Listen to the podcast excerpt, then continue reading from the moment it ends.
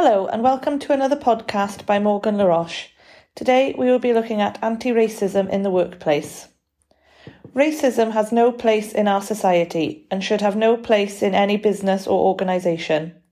We live in a multicultural society, and while the world has moved on in some ways over the decades, ingrained inequalities and injustices around race sadly still exist. It is the responsibility of every employer to ensure that a zero tolerance approach is actioned throughout every strand of its organisation. The Equality Act 2010 st- sets out clear guidance for organisations to shape their anti racism strategy in the workplace. But where to begin? As a responsible employer, you are likely to have within your staff handbooks and procedures some information around this within your equality, diversity, and inclusion policies, but perhaps not to any great detail. This is unsurprising given that racism can feel difficult to talk about, as it is such an emotive topic. You may also believe there is no need to go to any great detail around the subject, as you may perceive your workplace to be fair and reasonable, with employees who hold the same values and beliefs of fairness and equality that you would expect as reasonable. But in the interest of avoiding any misunderstanding, the six C's allow for clarity of your expectations in your workplace, not only to your employees, but to your, all stakeholders, both internal and external. The first C is to clarify your organisation's values, expectations, and actively enable a zero tolerance attitude throughout every fibre of the organisation. Clear policies and procedures must be easily accessible to all members of the organisation. Often, in the employee handbook, suite of HR policies, and sometimes by publishing their values statements on their website and social media platforms. The second C is to co create a systematic approach for practical action. There really needs to be a continuous and proactive approach in taking action to promote inclusivity at work.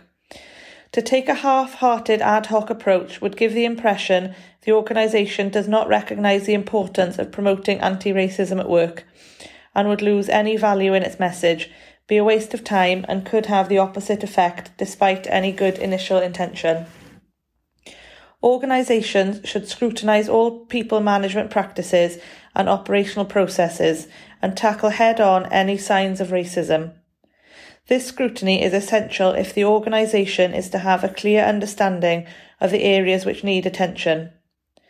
Clear gathering of data will provide insight into where to begin, identify the key areas, and begin to explore the solutions. If you're unsure where to start, there are plenty of useful organisations such as Race Equality First, the Runnymede Trust, and Show Racism the Red Card, as well as other standard employment bodies such as the CIPD and ACAS. Next, an organisation has to commit to its assurances with sustained and visible action. It's all well and good to have the best written policy, but if it is not put to practice, it might as well not be written at all. The drive of action of commitment has to be led from the top. Senior management buy in will go a long way to influence and champion change. There's no one way to do this, but the body set up to eradicate racial stigma can help with ideas on how to do this. For example, your CEO may want to sign a pledge and display this in a prominent position for all to see, perhaps in reception or in the staff canteen. The fourth C is to objectively critically appraise your people management approach. This includes picking through your rec- recruitment process from beginning to end, evaluating your talent pool, and really examine your recruitment marketing campaigns if you were to attract a wide and diverse workforce. This can be done with a working party lead by HR in collaboration with people managers to really analyse a typical career life cycle from recruitment process, career progression, reward structures, and looking at ways to eradicate unconscious bias in any of these fields. If an employee feels subject to an act of anti racism, do they know what course of action they can take to raise their concern? Often, fear of speaking up and being seen as problematic can stop victims of racism from speaking up and continue to accept it as part and parcel of their life when they should not have to. Promote the routes available to ask for help and encourage people from BAME groups to have an active role in this. Their viewpoint is invaluable in making this part of the process effective. Being different is not a problem, but an asset. Your fifth C is to connect your people. You can do this by creating safe spaces to voice opinions and share experiences. Set up a working group consisting of members from a cross section of the organisation, from different backgrounds and of varying race, and this connection will organically thrive and benefit the work you do here, as well as create true buy in from your employees.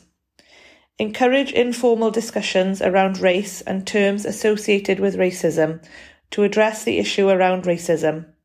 The more this is done, the less uncomfortable it will feel. Look at how to raise awareness and celebrate different aspects of your multicultural workforce. You might want to encourage volunteers from within your workforce or from outside of the organisation to hold talks with staff to raise awareness of anti racism and the effects of racist behaviours. The sixth and final C may well be mo- most important. Communicate, communicate, communicate. Keep discussions active, consistent, and constructive. Make sure the conversations remain two way, otherwise, it will not be productive. In larger organisations, it, it helps for BAME groups to meet regularly and be the voice for the wider BAME employee group and give safe passage to relay matters of concern to senior management when they may otherwise feel uncomfortable or unsafe to do so. Senior managers should always acknowledge the concerns and communicate actions taken to continue in the efforts to combat anti racism, which may be conscious or otherwise. Where action is needed or policies updated, communicate with all staff what has changed. Always keep the thread of a zero tolerance to racism present throughout each stage of your campaign. Two way communication promotes a dual commitment in creating a culture where everyone can thrive and take responsibility for treating people with the respect and dignity they deserve.